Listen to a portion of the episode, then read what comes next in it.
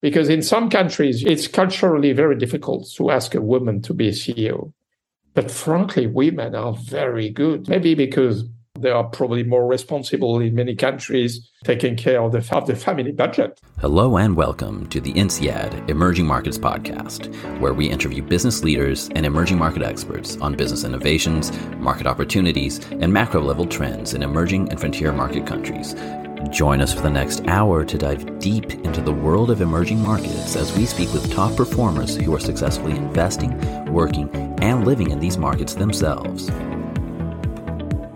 I'm here today with Antoine Delaporte. He is a successful INSEAD alumnus. He actually has a son who just graduated from INSEAD as well, so big INSEAD family here. Uh, Antoine himself is the founder and managing director of Adenia Partners. Since 2002, Adenia has managed four funds investing mainly in buyouts of medium sized companies in Africa. They had their fourth fund in 2017 of 230 million euros of capital commitment, and their fifth fund now they're currently raising for $500 million. They have offices in the Ivory Coast, Ghana, Madagascar, Cameroon, and Mauritius, where Antoine is based. And prior to founding Adenia, Antoine was an entrepreneur in Madagascar from 1995 to 2002 and a manager at Bain prior to that in London and Paris. So, first, very interesting background. I'd love to learn more about your personal journey post INSEAD, how you ended up being an entrepreneur in Madagascar, and what led you to starting Adenia and what led you to private equity in Africa. Hello, everyone. Thank you, Nick, for your question. I started after INSEAD, you know, a very traditional career in consulting, as many of you, I presume, working at Bain in Paris and London for six years. And then, as most of my peers in consulting, I ended up, you know, being uh, lacking, I mean, the sense of my own destiny and my own decision making, etc. I wanted to start my own business, so I ended up setting up three companies in Madagascar in the clothing business. Why in Madagascar? Very uh, simply because my wife was born in Madagascar. She's from an Indian origin. She was studying in France. I met her there.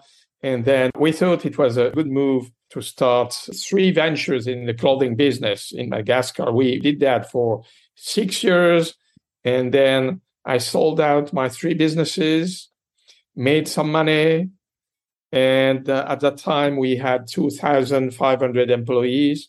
So I realized at that time that I was not a good CEO of a business. Taking a hundred decisions per day was not really my cup of tea. I wanted to have a bit more of an intellectual content in my business, in my job, and a bit more analysis at the end of the day. Mm-hmm. And so I thought that's a, a very good combination between consulting, my first move, and entrepreneurship would be PE. Because, you know, in private equity, basically what you do is that when you own a business, you are a chairman and I should confess that I am a much better chairman than a, C- a CEO. I have more passion for vision, for big strategic choices rather than micro decision all the time. So I am very, very comfortable in my new role when I'm a chairman of a company partnering with people obviously uh, because you you need to partner with talented people skillful people and the private equity has been really the good combination between consulting and entrepreneurship. So i started at Adenia 20 years ago. As you said we've raised four funds and we are now raising the fifth one. The good news is that last week we made the first close to this fifth one for $240 million. We are close to make the second closing in a couple of weeks, uh, probably early November, for another $100 million. And I mean, uh, expectation is to push it uh, between 400 and 500.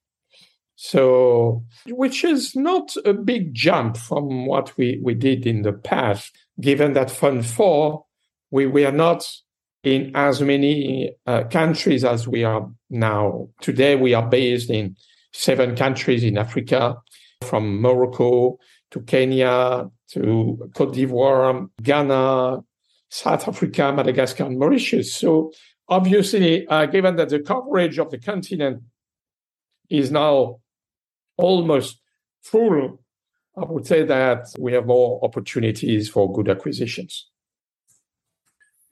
That's really amazing to go from Bain to launching a closing business and now raising PE funds of 400 to 500 million euros. I assume when you started, you weren't raising such large funds. So how did you go from there to where you are now? But how did you raise your first fund? Who did you go to? How much was it? And what was that process like when you first? Oh, you're right.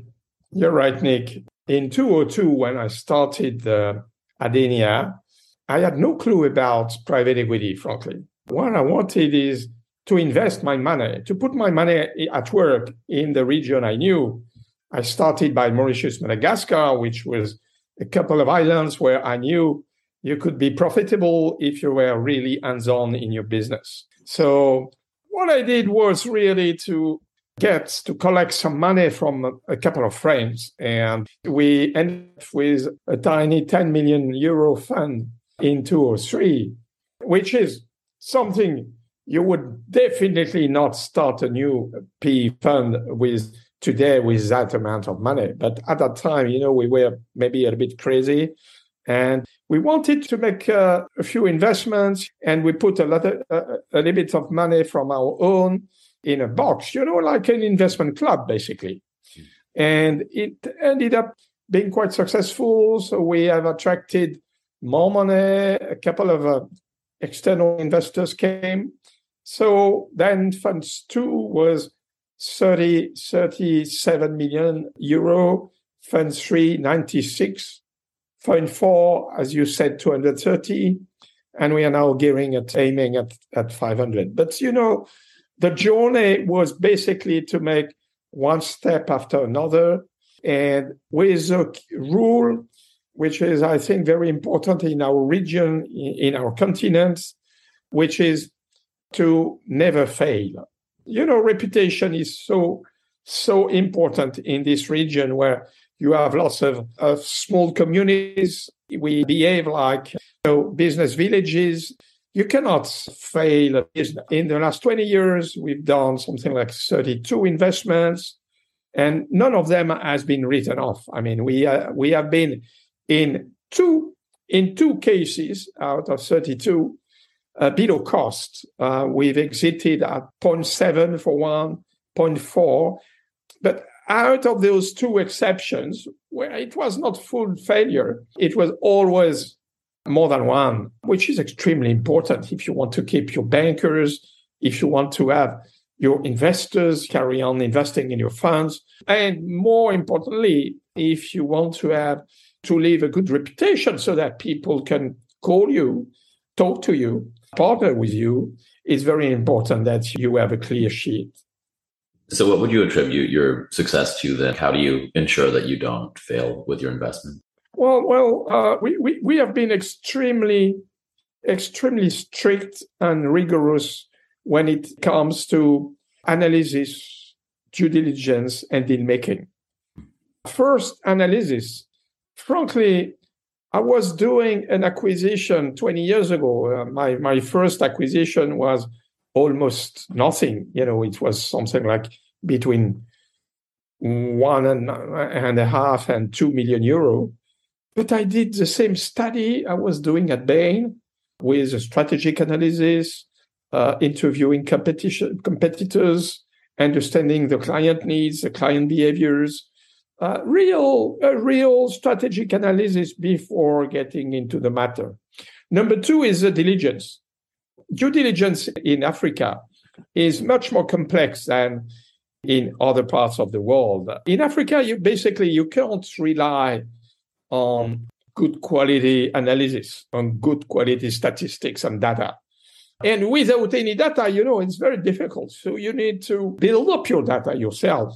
I remember having done, uh, when I was acquiring a dairy product company in Madagascar, I ended up redoing the, the accounting because we, we, we didn't believe that the books were correct.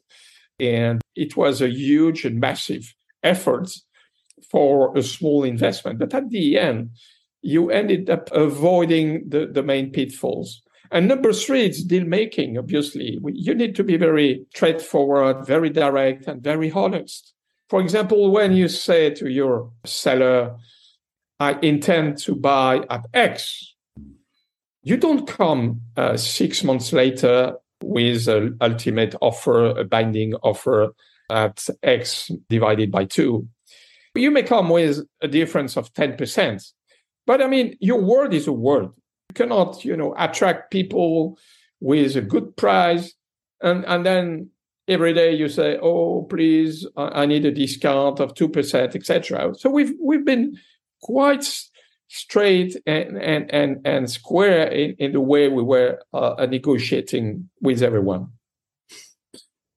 It seems from your description that deal making and due diligence may require a bit of a different skill set in Africa than in other parts of the world. Was there a learning process for you to become good at that? Or did you know from the beginning how to, to handle these sort of tasks in Africa compared to where you might have been previously?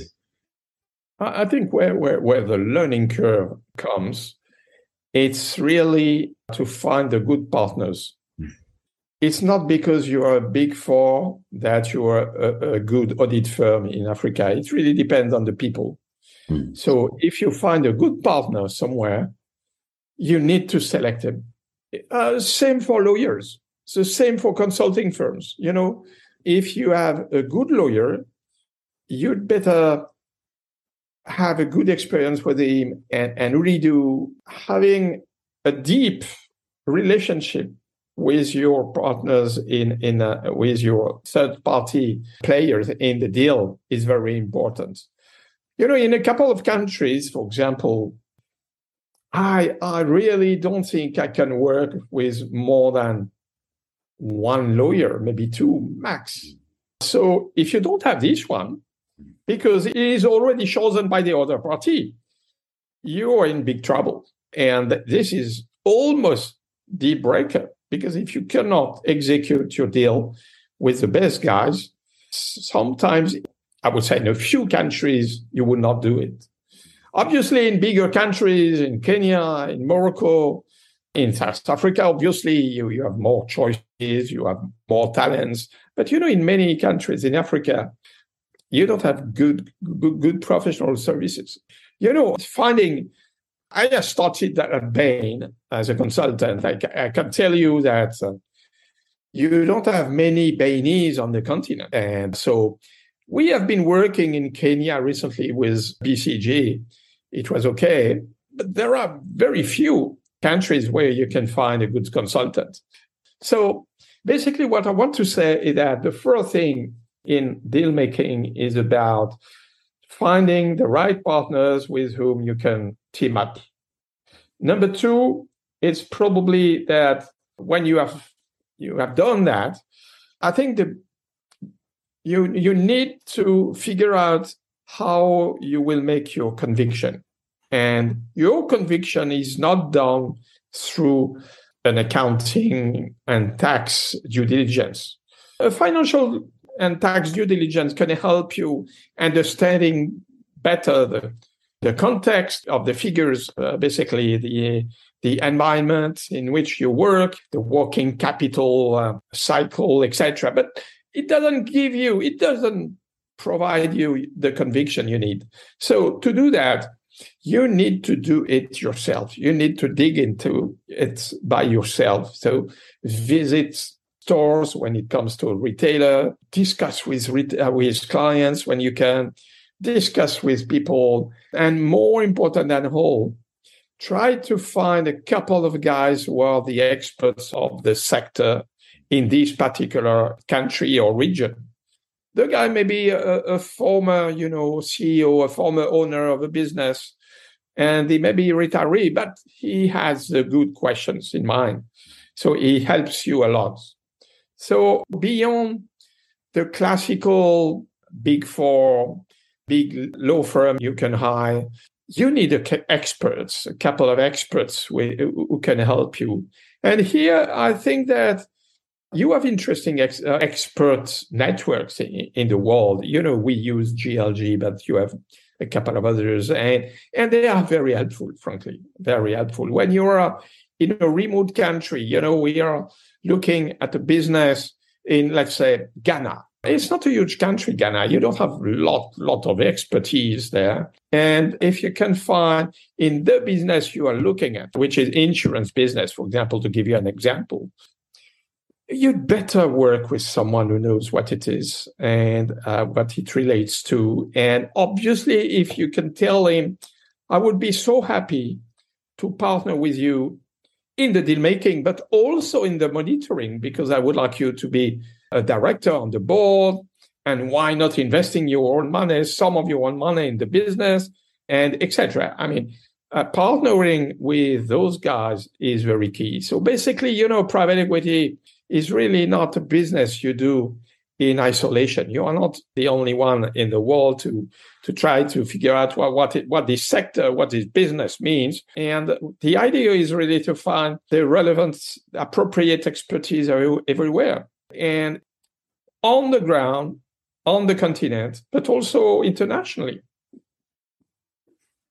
Sure. What's your investment approach? Are you doing turnarounds or is it growth strategy? Or? No, we are extremely lazy. Sorry, Nick. We are buying good businesses. Sure. So we prefer to buy either the the top guy in a sector in a country, or maybe number two if he has a chance to. We prefer to buy not at cheap price, quite expensive, but good businesses. I think that a turnaround business in, in Africa is really difficult, very difficult. So I will not go there. So obviously, you have other interesting segments, you know, in the investment in Africa. You have in the last few years, VC has grown incredibly. It's not my world. I prefer the businesses with some track record, who have already some reputation, who have a brand, or who have a good set of people. I will tell you something. We've bought, for example, packaging business, and we are making carton boards. Carton boards all over the world. It's the most commoditized business you can imagine, carton boards. Although in a small country like Madagascar, where we, where, where we have bought this company, we did a 3x in four years. Why? Because we were the leader. And if there was another player starting to, to grow and very aggressive and pushing to get market share, they were not good at making cartons. Having a factory which works well is something which is not obvious in such a country. So we need to, to be relatively smart to understand what makes a difference because it, the edge you can find in Africa is quite different than what, we, what you can find in the US or in Europe. I would say that I would never, I, I've been surprised myself. I, I didn't know that having a good factory with a loss factor. The loss for paperboard business, the key ratio is your loss of paper. And given that you buy 50% of your turnover, it's a purchase of paper. So you need to reduce your loss ratio. And uh, we ended up at something like at 8%, but we started at 15%. Mm. And obviously, the 7% you save, it's bottom line. Sure. So it makes a huge difference, huge difference. So the guy who starts in this business, mm. he will start at probably 20% mm. because he doesn't know how to do. Mm. And if, even if he, he is an expert, you know, his workers need to learn. And you have a learning curve which is not that quick, mm. which is not that quick. So I have realized that in Africa, in many, uh, I would say, uh, uh, unsophisticated businesses, being a leader with good people, good management makes a huge difference.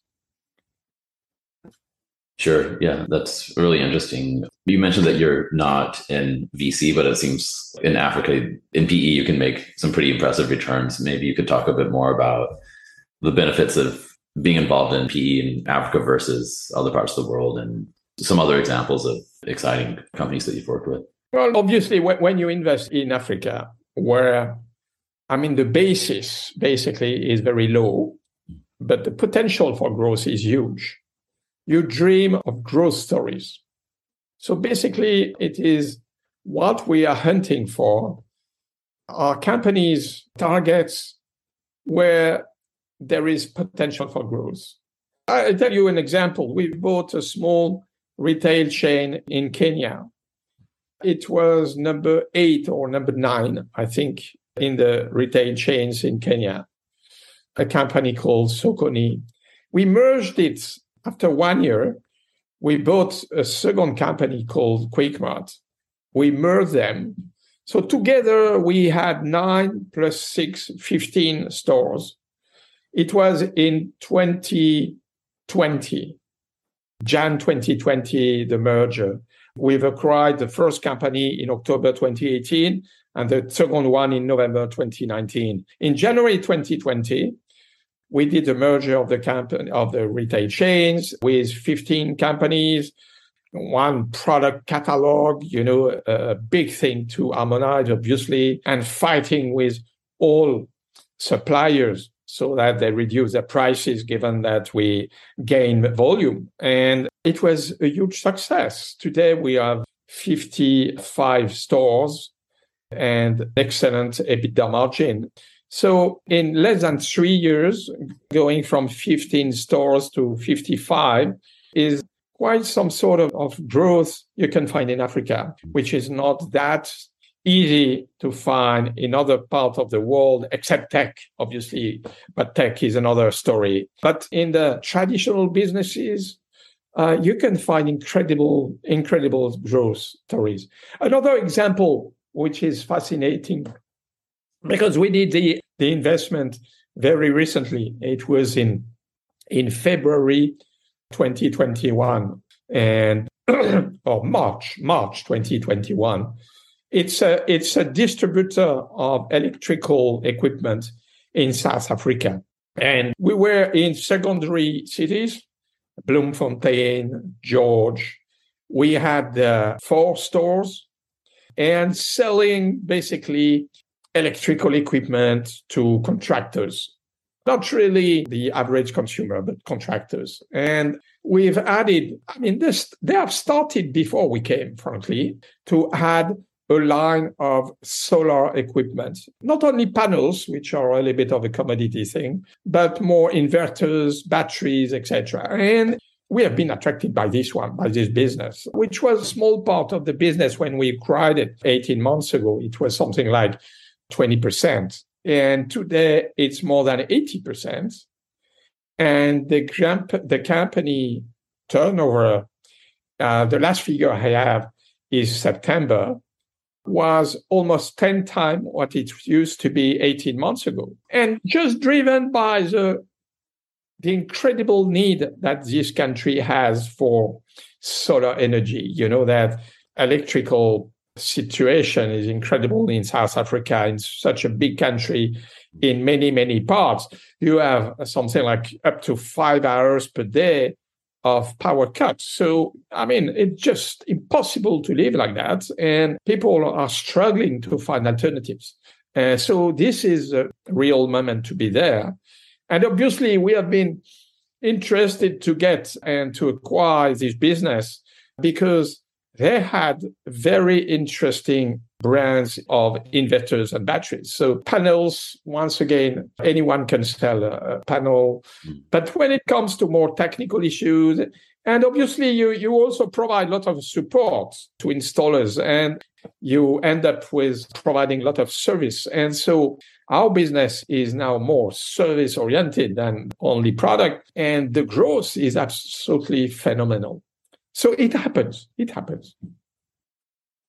Sure. It's really interesting that not only does it sound like a great business, but the situation there in South Africa enabled this. Do you look into like how, how big are macro factors in the countries that you look into? And are there specific countries that you're most interested in in Africa? Well, you know, Nick, it's a question where I am less comfortable. Mm. Very often I am asked, you know, when I go to a private equity conference or what is your country of preference? And frankly, it's very difficult because the, the only thing you don't know in Africa is where the new storm will be coming. Sure. And it can go everywhere. There has been a very good election in, in Kenya two months ago. It could have been a nightmare mm. because the difference of votes between the two contenders was extremely low, less than 1%. So, what has happened in the US five years ago at the presidential election? But when it comes in Kenya, you can have a revolution and a war in the street very easily. So, so the matter is serious. And in fact, it went very, very well. But let, let's be very modest.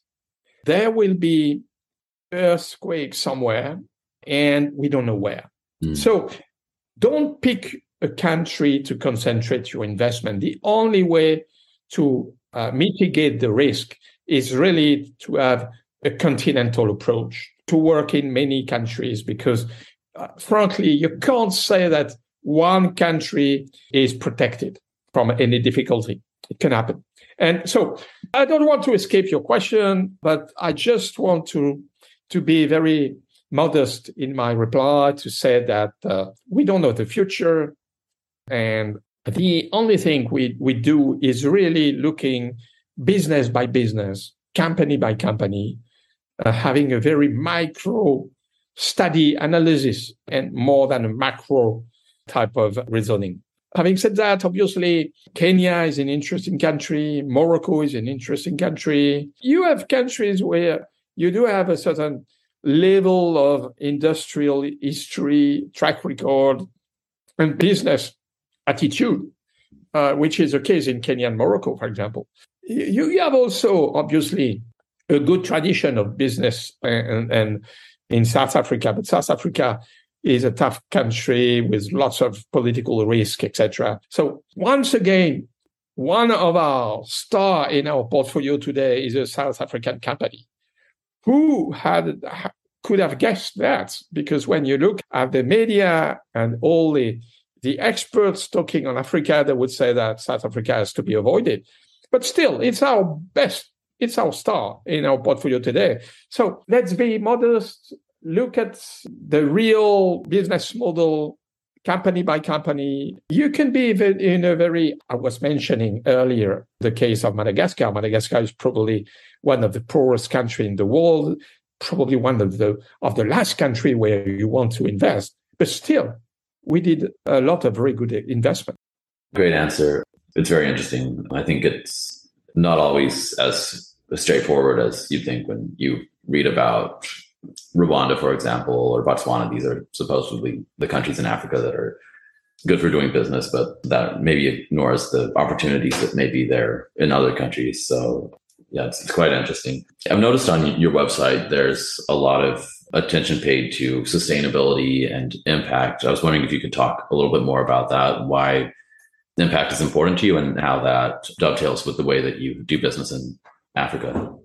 Yes, yes, yes. That's a difficult question because it's very counterintuitive. You would say that in Africa, you can't pay the luxury ESG strategy. And I think the, the truth is that it's exactly the contrary. It's because you have so many risks of reputational risk, financial risk, that you need to be extremely rigorous to implement a very, very strong ESG policy. Let's take an example. You know, uh, otherwise it's a bit theoretical. Everyone knows that in Africa, corruption is very high and it's very difficult to avoid being in the trap. And obviously, Nick, you know that given our investor base, the World Bank, many international institutions, if we were trapped in a corruption case, Adenia would be over. I mean, that would be finished. So it just it's just impossible. It's not an ethical issue only.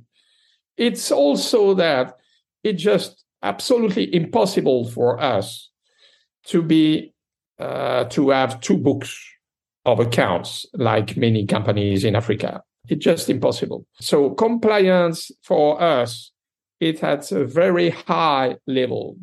So obviously it has consequences. Number one, we can't work with public companies.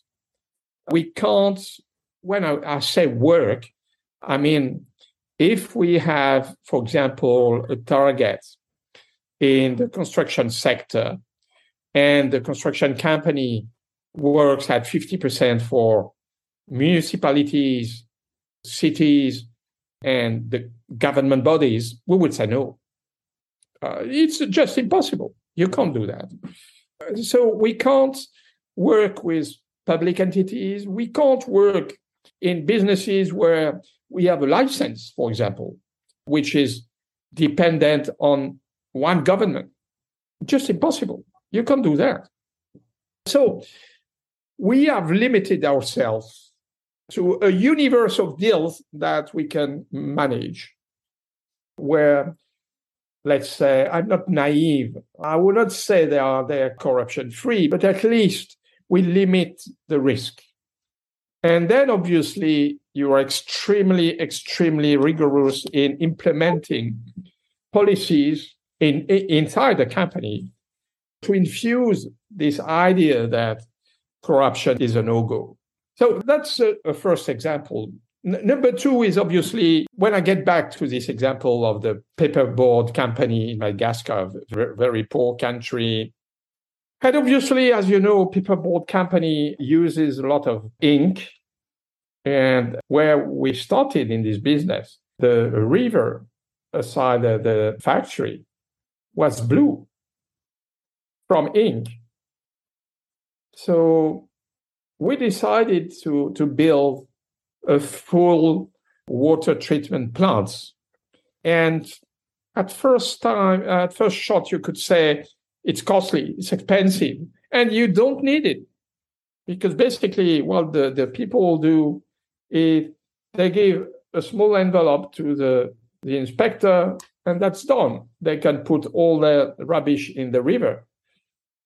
But our goal is to sell our businesses to multinational companies, to large businesses, and you can do you cannot do that anymore. So that's that's if you want to have a sellable business at a decent multiple, you need to have a clean business today. It's just impossible to sell. You know, we have been selling uh, a paints company to AkzoNobel one of the leading worldwide paint company listed in Amsterdam.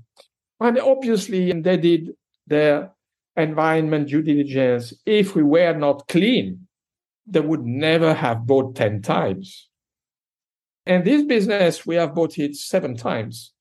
So maybe the extra mile that you gain in multiple is from having a low standard company and a high standard company. High standard meaning proper environment policy, Uh, good social practices, high standard of governance. Those are key issues. And frankly, you can make money in Africa if you are serious about all those things. Yeah, I think that that is an interesting look at it that way, and it makes a lot of sense. The second part to impact, I was wondering, is how does engaging with the local communities help your approach or is that something that you think about as well yes yes obviously. We have all a methodology to measure our impact on the communities and the countries in which we invest. There are two dimensions. Number one i would tell you you know when you invest a penny in africa it's already a huge impact. So I am today impact means a lot of things. And I would not to criticize what people do in other regions. But it is true that if you have a business of a sushi restaurant business in California and it is owned by a woman, it's a high impact investment for any PE firm. Well, my view is that if it had to be in Africa, the impact would be much more. So I think that investing in Africa has already a huge impact. So, yes, number two, second dimension, I agree. We need to be serious about what we do because you have also dirty businesses. You also have, you can be bad for the climate or not improving your standard of ESG. So you need to measure. And since we measure, we feel like it's much more difficult because progress are, are difficult to get. Let's say, once again, it's not the, the carbon emission which matters. It's the carbon emission intensity. Because obviously, when you, you come, let's take the example of Kenya, from 15, one five stores to 55, obviously you have more carbon emission. But your business is almost four times bigger. So we need to be sure that we use the, the good criteria to measure that. And I think that Adenia has done a tremendous progress to measure it. And today we are working installing solar energy equipment on the roof of all our stores. It's a massive investment. So we will do partly this year, in, in a couple of years, we, we are planning that. It's a fascinating project, which is extremely impactful. And I hope that it will create value, frankly, because definitely it will save money in the longer term in terms of energy. It's very good for the climate and it should give value to the business. So we are definitely, definitely aiming at improving our businesses on this standard of impact. And we have a strong commitment with our investors in terms of carbon emission intensity reduction, as well as gender. In terms of gender, Adenia has been appointed as a X. There is an international standard, and we have a premium card in this gender issue. I think the gender subject is a very interesting one in Africa because in some countries it's culturally very difficult to ask a woman to be a CEO. But frankly, women are very good, very good. Maybe because they are probably more responsible in many countries, taking care of the family, basically, of the family budget. I mean, so they are probably better than men in many instances. So the gender strategy is a very interesting one because you need to push walls, but it's rewarding. It's rewarding. Mm. That's really interesting. So, yes, we're running a bit short of time. So, I just have one last question for you. What advice would you give to INSEAD students or INSEAD alumni who are interested in entrepreneurship or private equity in emerging markets or frontier market? Based on your experience, what would you say to someone who wants to follow in your footsteps? Well, well, Nick, absolutely no doubt. I would definitely encourage to go in emerging market. I mean, you can really have a huge impact in the world. You are really game changer.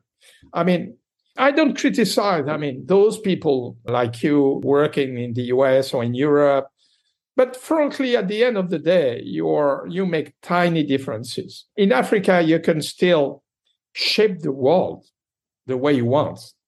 I mean, it's amazing the impact that we can have in Africa because so much remains to be done. And, you know, the culture, for example, is something that we are shaping. When, when I tell you about the gender issue, I can tell you that in a couple of businesses, when we acquire them, we do a gender audit. And sometimes it's so obvious that at the recruitment office, the people blocks women. Mm. Just for stupid ideas, yeah, you know, pregnancy, etc., etc. All the, the same stories. And they forget absolutely that having a mix of men and women always drive better decision making. So you need to figure out how to go there, but you can shape what you want because as the majority owner of a company, you can drive your strategy. So you push people, you change a couple of guys who are too reluctant to change, but you make change happen. And this is fascinating. This is, frankly, when you are looking at a business with purpose, Africa is the place to be. Thank you for joining us for this episode of the INSEAD Emerging Markets Podcast. To stay up to date on events we may be hosting, emerging market news, and to build your personal network, please feel free to join the INSEAD Alumni Emerging Markets Interest Group on LinkedIn.